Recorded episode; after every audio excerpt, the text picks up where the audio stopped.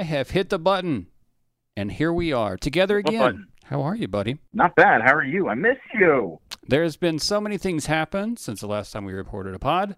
I'm now in a different state. Matt is in the same state, uh, state of crazy, because you know he has kids Yeah. and everything.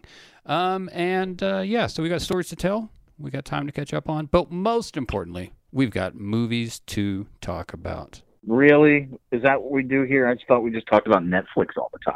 We'll get there. Don't you worry, sir. We will get there. Let's start a little personal today. We've done some stuff. Like I said, we've been apart for a little bit. I want to talk to you, Yeah. first of all, about the most recent short film that you got to shoot for the 24 hour Video Fest. Talk to me Oh, about this yeah. experience.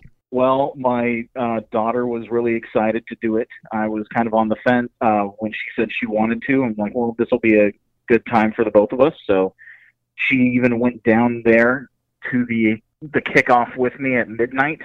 And on the in the car on the way back, we decided what we were going to shoot. I came back, wrote it up, even though she came up with half the dialogue.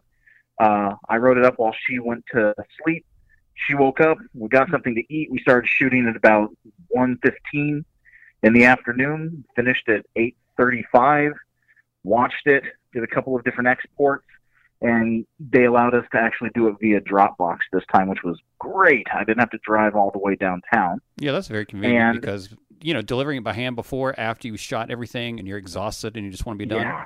Yeah and since i live an hour away from downtown it's a pain in, in the butt just to drive down there drop it off and come right back Right. we turned it in. We were really happy with it. Uh, went to the first screening. Apparently, I encoded it in too high of a bit rate for their crappy computer to play back. So Where was the first screening at? What, uh, what was the theater? the Angelika at Mockingbird Station, the theater that everybody loves, but you know, you and I lived in L.A., so we we know what's up. Um, And it's kind of fallen I'm off a cliff in the last couple of years. It took them a year to fix the escalator, but you know what? Another story for another time. Keep on with your story. I'm not a fan of the theater, really, to be honest with you. But we screened it that first night, and this year it was almost exclusively high school kids. In the college and adult category, there were 17. Only one college, the rest were adults. So six adult teams. And they moved everybody to the finals.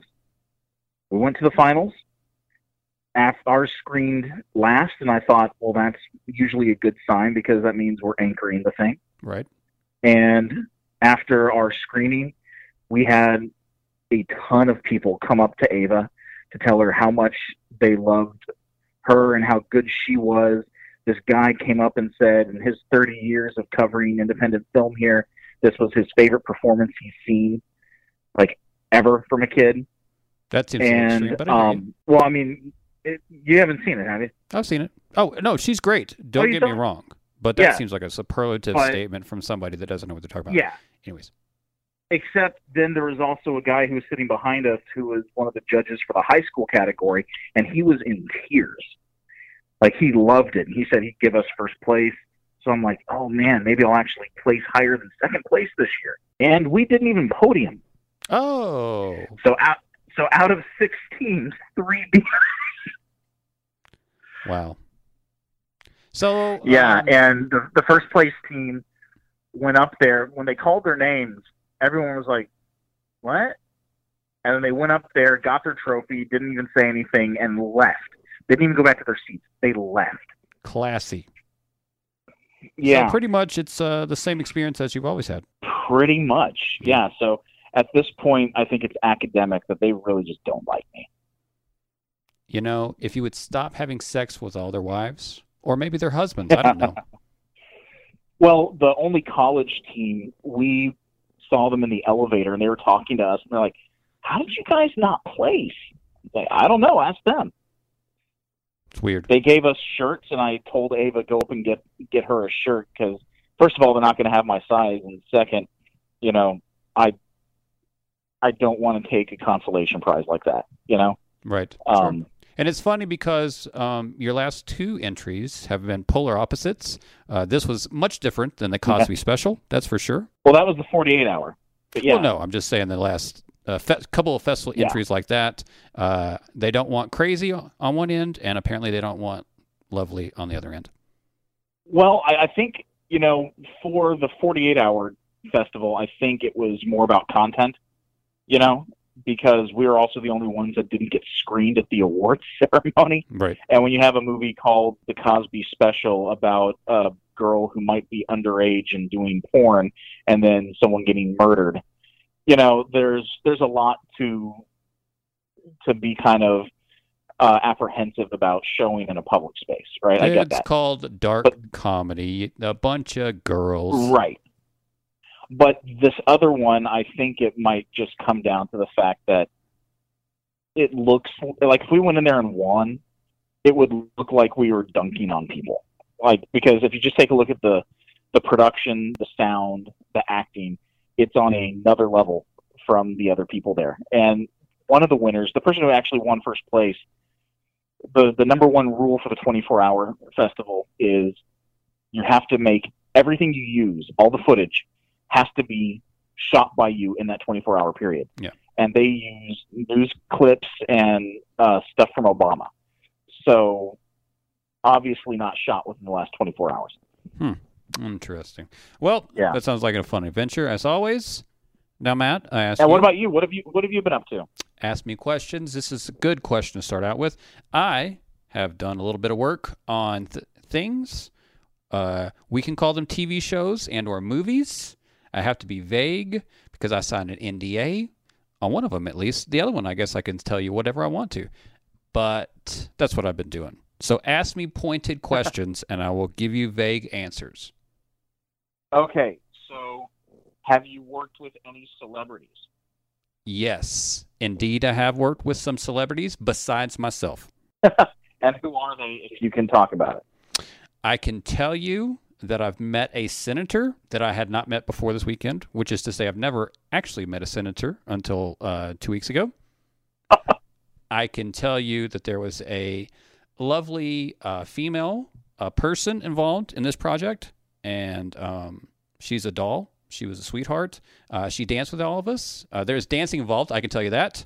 I danced badly at a reunion. That's what I can say. Also, Ooh, fun. Also, I can say not my episode, but two of the episodes may or may not have been taken to the film festival across the border that is going on right now. Ooh. And then I was a zombie. I can't tell you for what, but I was a zombie. it's a lot of fun. Uh, being out in Albuquerque has given me a few more opportunities. I'm doing a little bit more acting now, which is to say, I just stay in the background. But uh, it's been a blast. I mean, I've had a lot of fun. You got out there, and the second your feet hit that toasted pavement out in Albuquerque in the ABQ, you just started getting jobs left and right, man. I'm proud of you. It's crazy. Um, I wish that all the Atlanta jobs would hurry up and get here uh, because I think they shot 200 that where they TV shows and movies in Atlanta or in Georgia last year. Well, that's the thing because they all went from Albuquerque about eight years ago. And hopefully they're coming back because Yeah. Georgia is racist. Well, especially now that uh, Hollywood is kind of upset with their politics. But as long as uh, Walking Dead is still on the air, then it's going to be a big industry. it's crazy being at the studios. It's fairly small right now, but the place that Netflix bought will probably be ginormous over the next 10 years. I mean, they've just got land and bulldozers and everything's going crazy. So I've told you more than I can tell you. Now I have to kill you. I'm sorry. That's the way it goes. Next topic that we are talking about today let's get unpersonal, but let's get personal. Once Upon a Time in Hollywood. Little film that's come out since the last time we've spoken. I have seen it two and a half times now. How about yourself? Uh, just that once because you know I've got too much stuff to do normally. Well, I'm an obsessive compulsive, so um, I did watch it again after that, and then half of it at home, but it's still a crappy HD cam video, so it wasn't as fun. How about you not admit to that? I mean, it was what it was. I don't know what to tell you, but let's talk about the movie. Well, that's how. You know, to be to be fair, that is exactly how Quentin Tarantino wants you to see it. It's an HD cam. Look, I paid for it twice. I'm more than happy to pay for it three more times. But that time, I just wanted to see some dialogue. Anyway, first impressions. You know what? Now, that's the way. To, really quick, that's the Yes. way I feel about these things. If I could have paid forty dollars for the ticket opening night and been able to get it on digital that same day, I would have done that. And I'd still probably go back to the theater to watch it at some point. It's such a great experience. And that's one of the things that I really loved about it is because unlike most filmmakers, PTA being one example that's not this way, but it's not. Um, they don't make movies for cinema anymore, and that's what he makes, and he still makes. And I thought that this was a perfect cinema movie experience. Well, what's funny is, yeah, it is. You're you're absolutely right. My favorite thing about, and I think what everyone's favorite things about this movie are, first of all, the vibe. Everyone talks about the vibe, how he captured the vibe of 1969 Hollywood, right? Yes. And the funny thing is, him making a movie with nostalgia dripping from 1969 is like me making one from 1985, where it's like, well, I was like three or four years old. I don't really remember much of it. And what I do remember is, you know, pictures that my parents took. You know, so a lot of his Hollywood 1969 is, oh, well, it's also just Tarantino, where it's a, in a world of its own. That I think is what works so well because right now people want an escape. They want to not hear about what's going on in the world. And this movie is a different place, a different time. Seems a little simpler, and it gives you a spoiler, gives you a nice happy ending to something that was a really ugly part of our history at a really weird time in our history. How much does Tarantino hate hippies? An awful lot, which is really funny. This was very anti hippie, this movie, that is. Well, okay. Well, here's the thing. I don't know if it's so much anti-hippie as it is him feeling because I mean he is DiCaprio. You know, DiCaprio sure. is him. It's a guy who used to be the coolest guy in the world. You know, uh, he was the young hip guy, and now he's just kind of left out of time. But then he gets a second wind, and I think that's him. Like this might be his second wind. Everybody loving this movie is the equivalent of uh, the gate opening and letting him in at the end of the film. You know, yeah. this it's so autobiographical in terms of just how he feels, not about like what happened in his life, but just his place in in culture, right? And the I, I was kind of lukewarm to the movie when I first saw it, but now that I've had time to to stew in it a little bit, I've been able to stop thinking about it, which is always a good sign for me. And while this might be his least coherent plot. I don't even want to say coherent. There's not really a plot. You know, it's it's just a day in the a life slice of, of time. Yeah. Whereas his other movies may have more of a plot. I think these are probably his best characters he's written, maybe ever. I want to hang out with DiCaprio and Brad Pitt in this movie all the time. Brad Pitt's character, you're already seeing people cosplay as him. He created a cooler version of the dude who people are gonna people are gonna be wearing that was it a Duralast shirt? Yes. Yeah, he, there people are going to be wearing that Duralast shirt and those stupid and moccasins, the yellow unbuttoned shirt forever now. I saw somebody the other day post on Instagram about buying the moccasins. There you go. Those things are so ugly, so so ugly. Was there enough tension to make a film out of this? Well, most of the movie doesn't have any tension. I didn't even think that the whole Sharon Tate stuff at the end had any tension. Because if you've ever seen one of his movies, you're gonna know the bad guys get theirs. Bad guys never get away clean in his movies ever. You know, even Vincent Vega got his right. That said, I will say that the scene where Brad Pitt goes to the ranch, from the moment he arrives until he leaves, that is right up there with the call it scene in um, no Country. Well, I can't remember the name. No Country for Old Men. Thank you.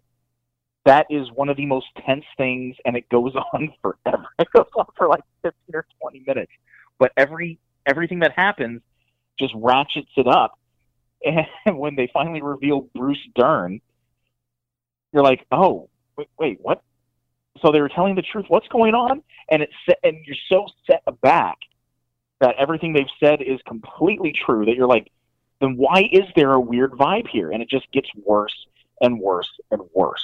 The way that he and, was yeah, able um, to mix uh, real life in there, because that was the first person uh, that the Manson family killed was a hitman or hitman, a, a stuntman out at the ranch, and so you know, if you know that little bit of history, that makes the scene even more tense. When you talk about changing the ending, I still think that there was plenty of tension there because, well, first of all, even if you know that the bad guys are going to lose, how is that going to happen? You know, how is that going to unfold? I thought Sharon Well, Tate was going to be the one to win. I, I thought for for a little bit, I thought they were going to actually make it up to the house, and then they'd rush up there. But the second they saw him, and they're like, "Oh, we got to go get him," it's like, "Oh, well, they're never making it to Sharon Tate's house. Like Sure. that's just not going to happen." But the reason why I didn't feel any tension was because, you know, I saw when Brad Pitt went in there to earlier in the film to get the ladder. You know, we see the flamethrower, and I'm like, "Oh, well." you know, that's Chekhov's flamethrower right now. So, you know, that's coming back. So one of those hippies is getting barbecued. Right. And, you know, like you said earlier, I don't think it's the hippies that he minds as much as it is uh, the hippies are like the young filmmakers. Going back to that, I think that's kind of what they represent because if you take a look at it, Tarantino, I don't want to say he's a hippie, but he has some hippie sensibilities, right? sure. So I don't think he's going against their culture. I just think it's what you know. He is the old guard, and all these new kids coming up. You know, he, he just doesn't have time for it. Old man talk. And that's okay. That's what happens. We all get old Yeah. and we all get a little bit that way. Two minutes left. Uh, what were your final impressions? Where does this fit into uh, the Tarantino canon?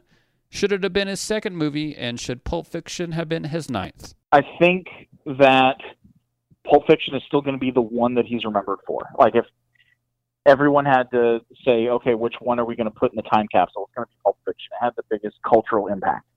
This one, I think, has some of the strongest characters and has some of the best vibes, but um, I don't know where I'd rank it. What about you? It's four. It's number four for me. Uh, it's still Pulp Fiction, then Kill Bill, which is one movie, not two movies. Yeah, And I I will agree with you on that. And I feel like Jackie Brown has withstood this t- test of time and something that I still maybe enjoy watching as much as any of his films. My only problem with Jackie Brown is it feels like every time he does a movie that's contemporary, where he doesn't have a character like, you know, Vincent Vega and, you know, The Wolf, right, where they're just kind of ordinary characters, and he's only done really one, maybe two if you count uh, what was Death Proof, Right. right? I think that there's something that feels a little off about it. He needs that unreality in his in his work. Not saying that Jackie Brown's not good because it's great, but there's something that feels a little too studio about it.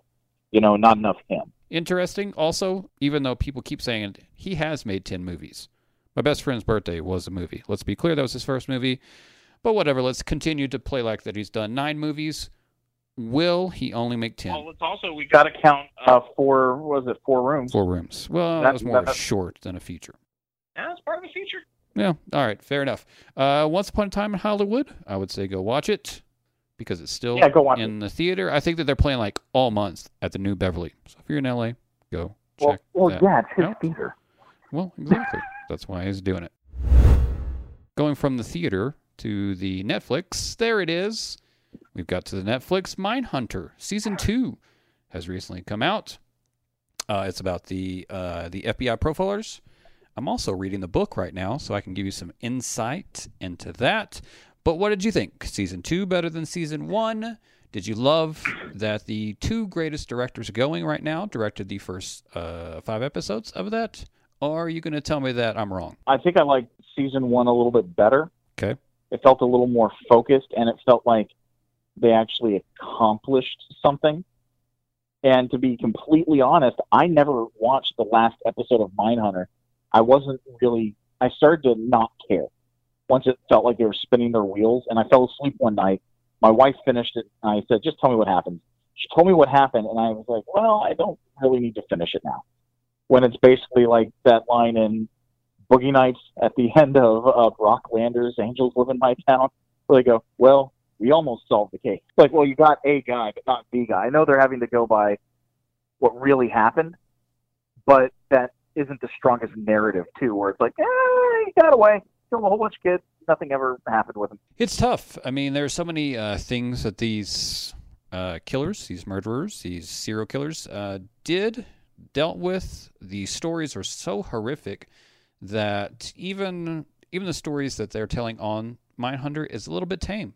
And I don't think that people would have enjoyed it if they would have dove uh, any deeper into the madness of that. Uh, so being able Yeah. to balance that fine line was pretty fascinating to me. How they decided.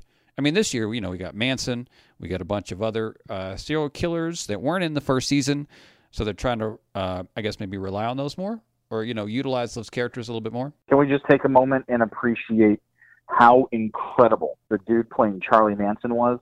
Because he's in Once Upon a Time in Hollywood for all of 12 seconds.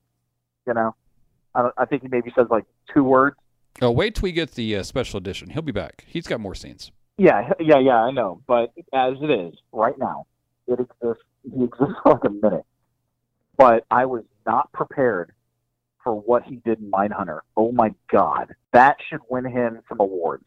That First of was all, remarkable. the makeup work that they did on him, and it's just crazy because you see him in Once Upon a Time, and he doesn't look anything near like he does in Nothing Mindhunter. like It it. was unbelievable. No, no, that dude channeled the spirit of Charlie Manson. You know, that was that was incredible. Did you have a favorite serial killer from this year? Was it Manson? Well, Charlie Manson, um, he's not technically a serial killer, but fair enough. I thought that that his performance was incredible. Also, the interview with uh, the Son of Sam killer, that was a lot of fun. I didn't know that they broke him. I mean, not really broke him, but they were just talking to him, and Neither they were like, you know, you not, you didn't Well, talk to 'cause dogs, to and he was like, yeah, you're right. To this day, and I think part of it's also the fault of you know that movie, where they're like, "Oh, we thought it was a talking dog," and it's like, "No, no." He admitted it was not real. Yeah, like 15 years before that movie. It is weird. I always thought that, but yeah, that guy was really But great. to be but to be fair, but to be fair, if Summer of Sam were honest, we wouldn't have a we wouldn't have a shot of a talking dog in it. That's true. That is very true. That guy went through six hours of makeup before he got to set to be able to do his part. That is crazy. Crazy talk Yeah. to me. Um, I liked that they changed whose personal story they were telling. Uh, they changed it from um, the main guy to the other guy. I'm sorry, I don't remember names right now, but uh, Bill, Bill Tench. And so this was not part of the real story, but it was really interesting how they utilized the adopted son to also maybe he is a future serial killer and how he has to deal with seeing this kid like that. Yeah, seems that way. Like that when when they said we found a two year old here and it was tied to a cross. I'm like, oh Jesus, really? Are we gonna do this? And then to find out that it was that guy's kid. Oh man, Crazy, crazy, crazy. that's good drama. Actually, if they just focused on him and got rid of dude from Glee, I'd be fine at this point. That hurts a little bit. He was also from Hamilton, but whatever. Um, the story of Wayne Williams, which would be the other uh, long story William uh, of the season. I'm sorry. Have you ever seen any real interviews with that guy? Yes. He is one of the creepiest people. Now, the giant tall guy that was from the first season, that's probably the creepiest of the guys that they've talked to so far. If you see him in real life, but uh, Yeah. Wayne Williams is he's he's out there. Did you hear what that uh the guy uh, what's his name Ed, the big guy? Yeah, yeah, that's who I'm talking about. what he did in what he did with his time in prison. He got okay. You know how in season two they walk in and he has a tape recorder. Yeah. Turns out he started a program to read books on tape and children's books by inmates, and there are hundreds of books that people have been listening to for 30 years now with his voice, like the novelization of Star Wars is read by him. Nope. Mm-mm. I'll pass. I'm not going to bed listening to How that voice. crazy is that? That is awful and creepy. Now I'm terrified. You don't I want to hear him talk like this all the time. that. That is so awful. So so so so creepy. Did you see differences um, since the first five episodes were directed by Fincher and by Andrew Dominik? Uh, four and five was I thought the first three were done by Fincher. They are. Yeah, we agree. Yes. Um, I actually thought that for some reason it's usually not like this, but I thought the, the show got better after Fincher stopped directing. And Fincher's normal style uh, that he's had for three decades now has changed. It's a little more fluid, I would say, and a little less uh, stoic. You know, because usually he locks his camera down and he'll do quick pans as people get to the edge of the frame, but he doesn't do a lot of dolly. You know, Right. he doesn't do a lot of pan and tilt, a lot of booms, stuff like that. and the first three episodes were a little more I don't want to say polished, but a little busier than he normally does. And I, I still think he gets the best performances and his editing's the best. But I thought the show actually picked up in general after episode three. And I thought it was fascinating because I felt like it's not a good thing or a bad thing, but I felt like that Dominik hasn't really done TV and done stuff for Netflix. So I felt like that he came with a movie sensibility, the way that was shot, the way that was Yeah. felt, that was definitely different than the first three or than the last four. I agree. And again, I don't know if that's a good thing or a bad thing. I would love to see him do more stuff. Uh, if you can keep him working, I'm happy. I like the Nick Cave documentary, but you know, give me some more movies, Andrew Dominik. Get to work, sir. Get to work. All right, that was fun. We enjoyed that show. We would say watch that. You know what else you should watch? Movies of 2014. Oh yeah, this is gonna be a fun one. It's that time of year again, kids, where we go over movies from the 2010s. This time we're talking By the way, by the way, yes, I, I got I got I got a I got a rag on your uh, your segue there hit me. because you could have said going from uh, while Fincher changed his style or whatever. You know when he failed. was still shooting the way he used to with Gone Girl back in 2014. There's Mm-mm. a Fincher. No, There's a yours Fincher segue that you could have taken. You failed as well. Well, uh, You're a terrible co-host. You're fired. Movies of 2014. Uh, there was a lot of them. Uh, 2014 was actually a Yeah, pretty good year movie wise. Um, some of the highlights. If you don't count Interstellar. Well, okay, we'll get to that. Uh, some of the highlights, some of the big winners of the year were uh, Birdman, that won a bunch of awards. Uh, John Wick had two uh, sequels made after that. Uh, Edge of Tomorrow changed its name, still plays on TNT all the time. So there was a lot uh, going on this year. Where let's go. I always like to start at the end and work our way back. So let's talk about a crappy movie from 2014. Uh oh man, we got some good movies on here. This is hard. Do you have a crappy movie of 2014? Um, no, I only put my favorites up there. Yeah, I noticed. I also did that as well. We've got a lot on this list. I will say, Boyhood. Well, here, I'll, yeah, Boyhood. You know, Eh. Red Letter Media was Eh. they're famous for making fun of it. Like, hey, it took 12 years to make.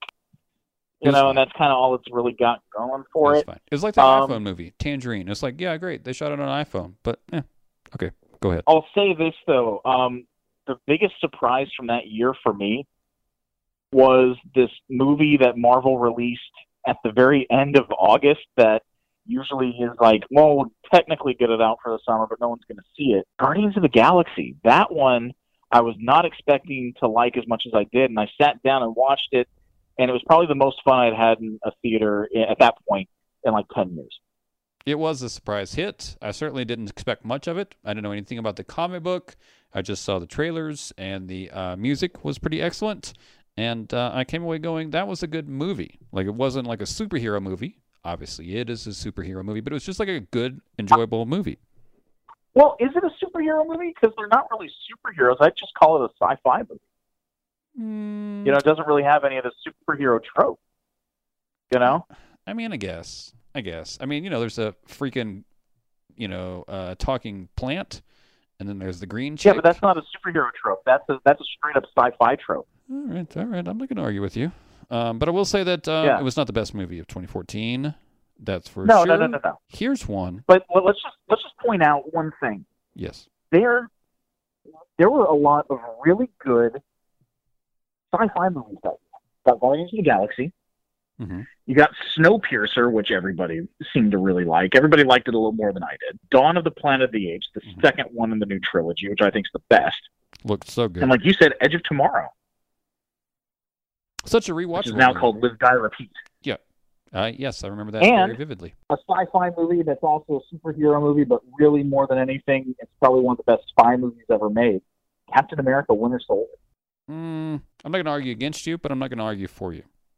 It was fine. it was fine. It was good. It's fine. Noah, also, I say this on your list. It was fine. It I was, love Noah. It was. It was odd. It was odd, definitely. Well, well, that's what I liked about. It. I like the fact they took some of the things that could be very odd and literal, and they took it literally. You know, where it's like, no, we're not going to say that they're metaphors. We're literally going to have uh, the Nephilim angels that are trapped in rock bodies. And they did things like, well, since it's further in the past and it's before pollution and all this other stuff, we're going to be able to actually see more stars in the sky and we're going to be able to see them during the day. And we're going to see some animals that we don't see now because, like, one of them gets eaten on the ark. So we just don't have that animal anymore. Right. Um, I, I thought there was a lot of really neat stuff, and it that movie actually has my favorite sequence ever put in any movie. The sequence where he's telling the creation story, and he's telling it as told in the Bible, but they show it as basically this fast forward through billions of years. It is the most gorgeous, most interesting thing I've ever seen in my life. So the And opposite I of Tree of Life. Yes. I'm gonna go. Um, well, first of all, give me 30 seconds on the Babadook. Ooh, I love the Bible. Actually, that and yeah, go ahead, go go go. No, no, no. I'm saying, give me 30 seconds on that. Tell me what, uh, why, why the Oh. people should watch that. Okay, so actually, my two two of my favorite horror movies of all time came out that year. It Follows and The Babadook. Um, Babadook, uh, I know a lot of people read as being a metaphor for her dealing with loss and grief. And while I think that is partially accurate, I think more than anything, it's her talking about being a single parent and especially a single parent of a kid that has special needs and how at the end of the day, even though you've given everything you have to be able to help your child, sometimes they need more from you, and you can't. You can't. You don't have anything else to give, and how that can just drive you crazy. No, I think that movie is incredible. Yes. It's frightening where nobody gets hurt. It And was uh, uh, a horror movie it's that I don't like horror movies, and I enjoyed that movie, so it was on the list.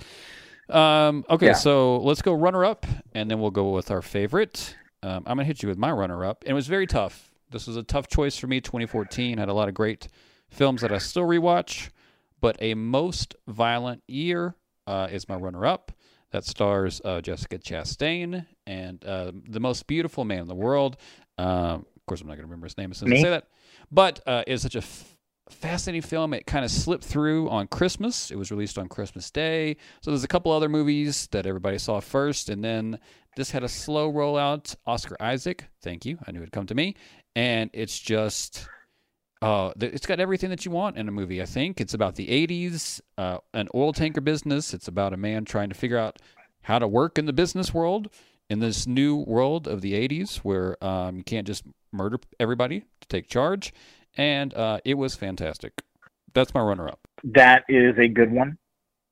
Um, I can't fault you for that because it's fantastic. I think I'm going to go with Birdman Okay.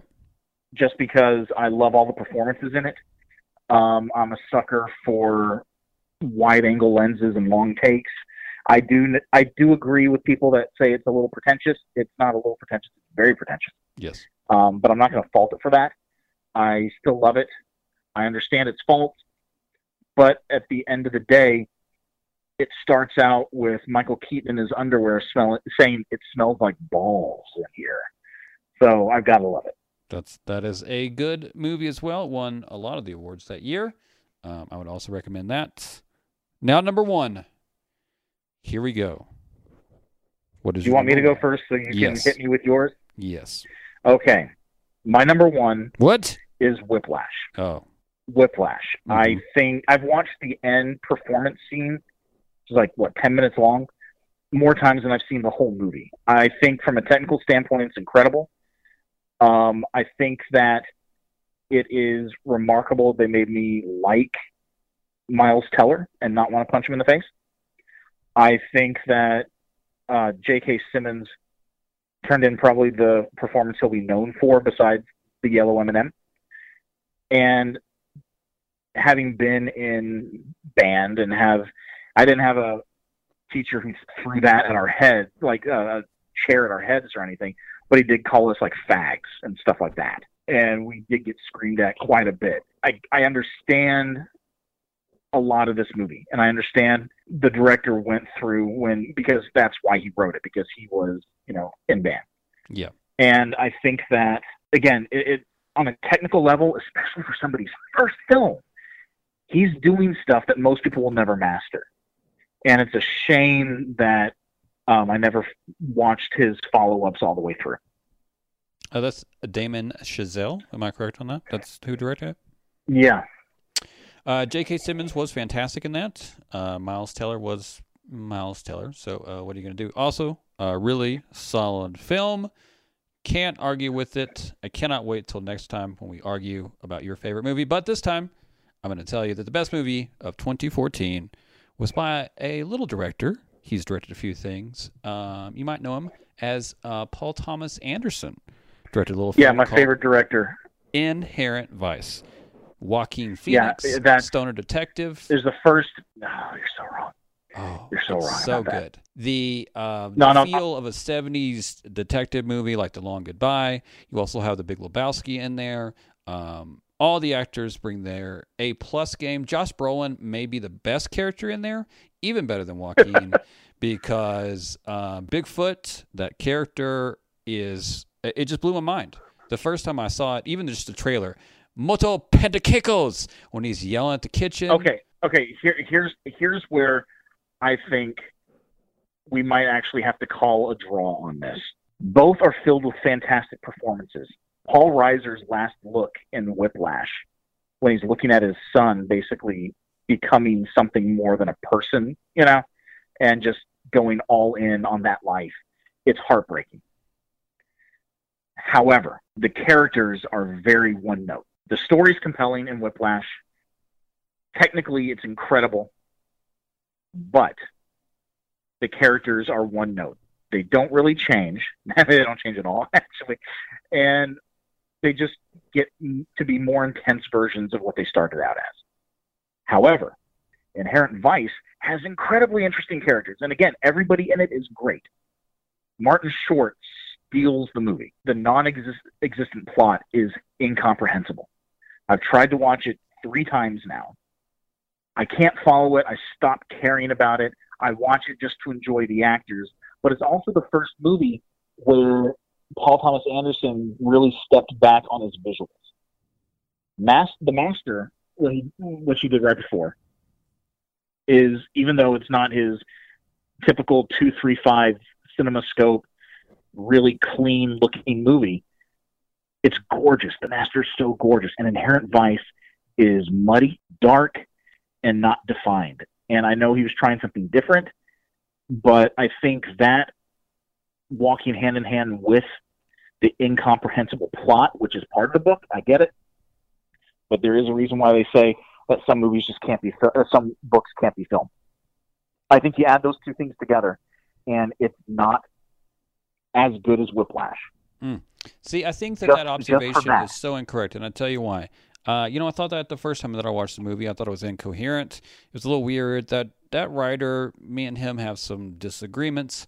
Um, a Gravity's Rainbow is supposed to be this fantastic book that he wrote and all about mathematics and everything. But I watched it with my little brothers, and I love those guys, but they're both ding dongs sometimes. And for them to be able to keep up with the movie the first time, I was taken aback because it seemed like it was convoluted. But if you, well, first of all, the entire movie is explained in the first two minutes. Whenever he's talking to Shasta, if you're just listening to that conversation, you know exactly what's going to happen. I love the idea that the uh, dentist organization is also giving everybody drugs. So that's a fantastic part of the story We have this whole loop. They get them uh, on on one end and then coming back on the other. The freaking uh, Luke Wilson's shows up as, as this random band guy. And, uh, you know, when he's on the pier with that stupid hat on, that scene was fantastic. Uh, I just, I can't see anything wrong with this movie. I just can't. But don't, well, obviously, there has to be. If it's Paul Thomas Anderson is probably my favorite director. I've loved him ever since I saw his first uh, his first movie. I watched Hard Eight just like a week and a half ago, and there's got to be something wrong when I've tried to watch this movie three times. I've gotten through it once, and I just didn't care. I was fine with the acting. I thought they were funny, but I could it could not keep my attention there's something off at that point. And I think this is when it might come down, like I hate to say it, it might come down to personal taste. But if it comes down to personal taste, that means we cannot give it um, we cannot say it is the best movie of the year because that is that goes beyond taste. That is when you give something you're qualifying it, right? So I think that's when you have to find something that everyone else agrees like okay, that's great. Because with this, I've noticed it is a love it or leave it. Inherent Vice people will either go to the mat for it or say they just can't stand it. And unfortunately, um in the latter category. And again, this is coming from a guy that I root for. I defend the master, the people I defend pretty much everything he's done. And I'll but I'll, I'll you know, I'll defend Inherent Vice more than Phantom Thread because at least Inherent Vice has characters I want to spend time with. But even then, I, I don't think you're saying so many crazy things right now. The Master, no. Phantom Thread, fantastic. No, the, Inherent Vice, no, hilarious. no, God no. The, funniest the film. Phantom Thread is filled with the most despicable people that I hate, and maybe it's just the whole aristocracy of it that I just can't stand. But the Master is that is literally two people, two actors at the top of their game, doing the best work ever put to celluloid with some of the most amazing photography ever, and the most interesting characters who are just broken, and you you want to find out why they're hurt. You want them to get past it, and you're rooting for them, and then you realize We're just going to always going to disagree on that, uh, but I can agree that this will be a split. We are split on this one, which means no argument. Social Wait, wait, network. wait before before wait before we do that before Yes. we do that Yes. Would you agree to a third one Well, there's nothing one on that we both have on our list uh, unless it's most violent year. I'm not going to agree on it. Gone Girl hmm. I mean, it's it's it's not social network, so there's really no even need to play. It's great. okay so so far Social Network's still our winner Still, yeah. Yep. Yep. okay It is. It is ranks, man. So mm, that's what we I would not, I would have that would have busted my bracket from the beginning but yeah the more I think about Social Network the more I realize how brilliant it is And speaking of non-brilliant, oh wait, you said brilliant. Let's talk about non-brilliant. We've watched a couple of movies, the two of us recently. oh God Let's finish out the show talking about and juxtaposing the new movie, uh, The Fanatic and The Dead Don't Die. Two polar opposite movies, yet the same in some ways Yes. as well. my biggest thing was I heard that the Fanatic was terrible, and I watched it, or I tried to watch it. I got Right. ten minutes in, and my wife and I were watching it together, and we're like, "Oh, we can't do this. Like it's embarrassing, and it's just it's really really bad." Now, let me ask before we dive too deep into this. Okay, so what they were trying to do was a mentally handicapped character of some kind. Now, they didn't do a good job of explaining why he was mentally handicapped, any of those kind of things. I, I don't I don't think he was handicapped. I think he was just severely um, autistic Okay, okay, fair enough. or fair enough. Asperger's. I yeah. can agree with that. Now, if you take that character and you leave everything else about the movie together, except the ending, whoa, which we'll get to, my friend. We will get to the ending. But you take that and you put anybody but John Travolta in there. How much better, even at that point, would it have been? Well, that's hard to tell because at the end of the day, I, I the whole time, I mean, it's called the fanatic, and it's so close to the fan. Uh, was or yeah, the fan with uh Yes, Patton Oswalt, with right? Patton yeah. Oswalt. Or you could go back to that uh, Wesley Snipes movie with Robert De Niro. Yes, yes, I've seen that.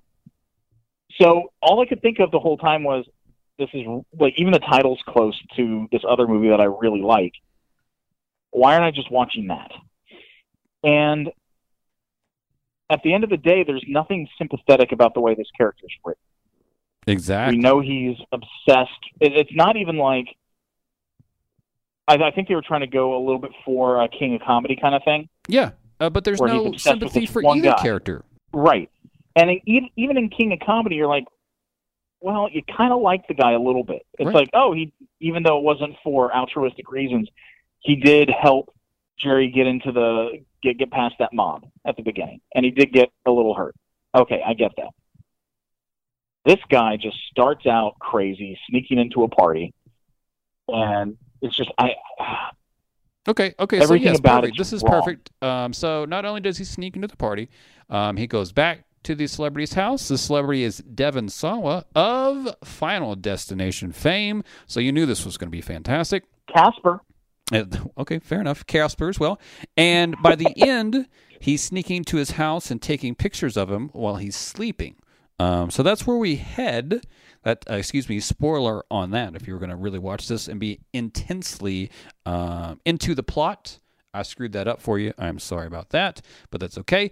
Um, so let's talk about the end. It may be one of the worst endings that has been written in at least a decade. Yes.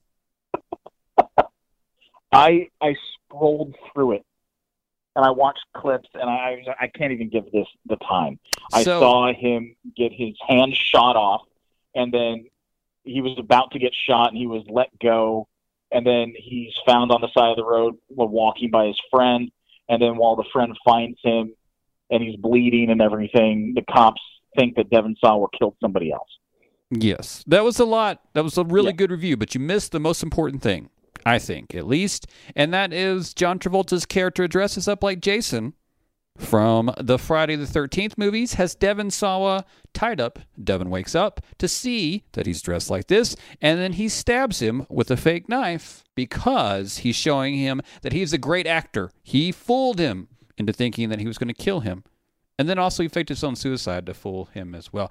So great depth of all the characters in this movie. Also, uh, one more note before we go: um, Fred Durst directed this movie uh, of let's call it Limp Yeah. Bizkit fame, but within the freaking movie, the main character Devon Sawa, that is. Listens to the song Yep. "The Sun" and it is intercut with the video for the song from Limp Bizkit. It is awful. It hurt my feelings. Let's not talk about it anymore. Let's talk about The Dead Don't Die. Not great. Okay, now, no, okay. So the dead don't die. Seems like they were all having like, like they were all at a festival together and they were having lunch and they're like, yeah, man, like we should just make a fun little like. It almost felt like a 24 hour movie, right? Like they had two weeks. Some coincidence, they all had a couple of days here and there, and they're like, hey, let's just shoot something, and they sh- went in with almost no script. And people were talking about how bad it is. It's not bad. It's just it's a fun little movie that I'm I'm definitely going to watch again. Like it's not great, but I like the actors. It's heavy handed. It's Um, silly. I Oh, feel yeah. like that the old man is talking to the little kids, and I I wasn't a big fan of that. This is the least Jim Jarmusch movie that Jim Jarmusch has probably ever made. And I think that's the point. I really think that's the point. He's like, hey, maybe we should just do something to make fun of the fact that everything's kind of the same. And they even draw attention. What are we improvising now? Or you read the script? Yeah, you know, and I think kinda funny. that's just a comment on how these are all the same. And you know, of course, then it's self-reflexive in a couple of ways. One, because now we know that they're we that they know that they're in a movie, but also it's calling attention to the fact that everybody knows that Bill Murray never reads the scripts that of the movies he's in. Yeah. So it's it's just it's so much fun. It feels like a bunch of friends making a movie together. Unfortunate, but they, they just happen to be, you know, all rich, famous, rich and famous movie stars. Yeah, I'll give it that. It was a fine watch. It was a fine watch. And the aliens at the end, that was just that was perfect. All right, so we've come back together. We've reached the end of our latest episode. But as always, we need to tell the people what they should be doing, what they should be watching, what they should be reading, maybe this week. Matt, do you have recommendations for the people? Yeah, I would say watch The Good Place. I know it's been on for three years. I'm just now starting it, and it is really funny and it's really clever, and especially for something that's on network TV, it's fantastic. Michael Schur is uh, is a god. He's so great. I would also recommend that, even though I recommended that to you two seasons ago. But whatever. Thanks for listening to me. My recommendation is Fleabag, a little show on the Amazon network or Oh, yeah. channel or whatever they call that.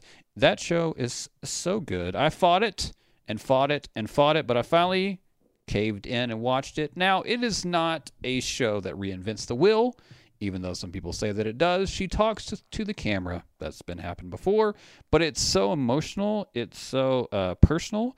And I believe out of these six episodes from the first season, I cried in five of them. So that's a recommendation from me. Uh, anything on the calendar for the week? Um, that new Jennifer Lopez movie's coming out. Are you going to watch that? I didn't even know there was a Jennifer Lopez movie coming out. Exactly. Well, friend, it was good to talk to you. We'll be back together soon. This should be up soon, and then we'll be back to our normal schedule, which is to say, you know, weekly, but, you know, whenever we put it up. Anything to tell people Awesome. before we go? Keep it sleazy.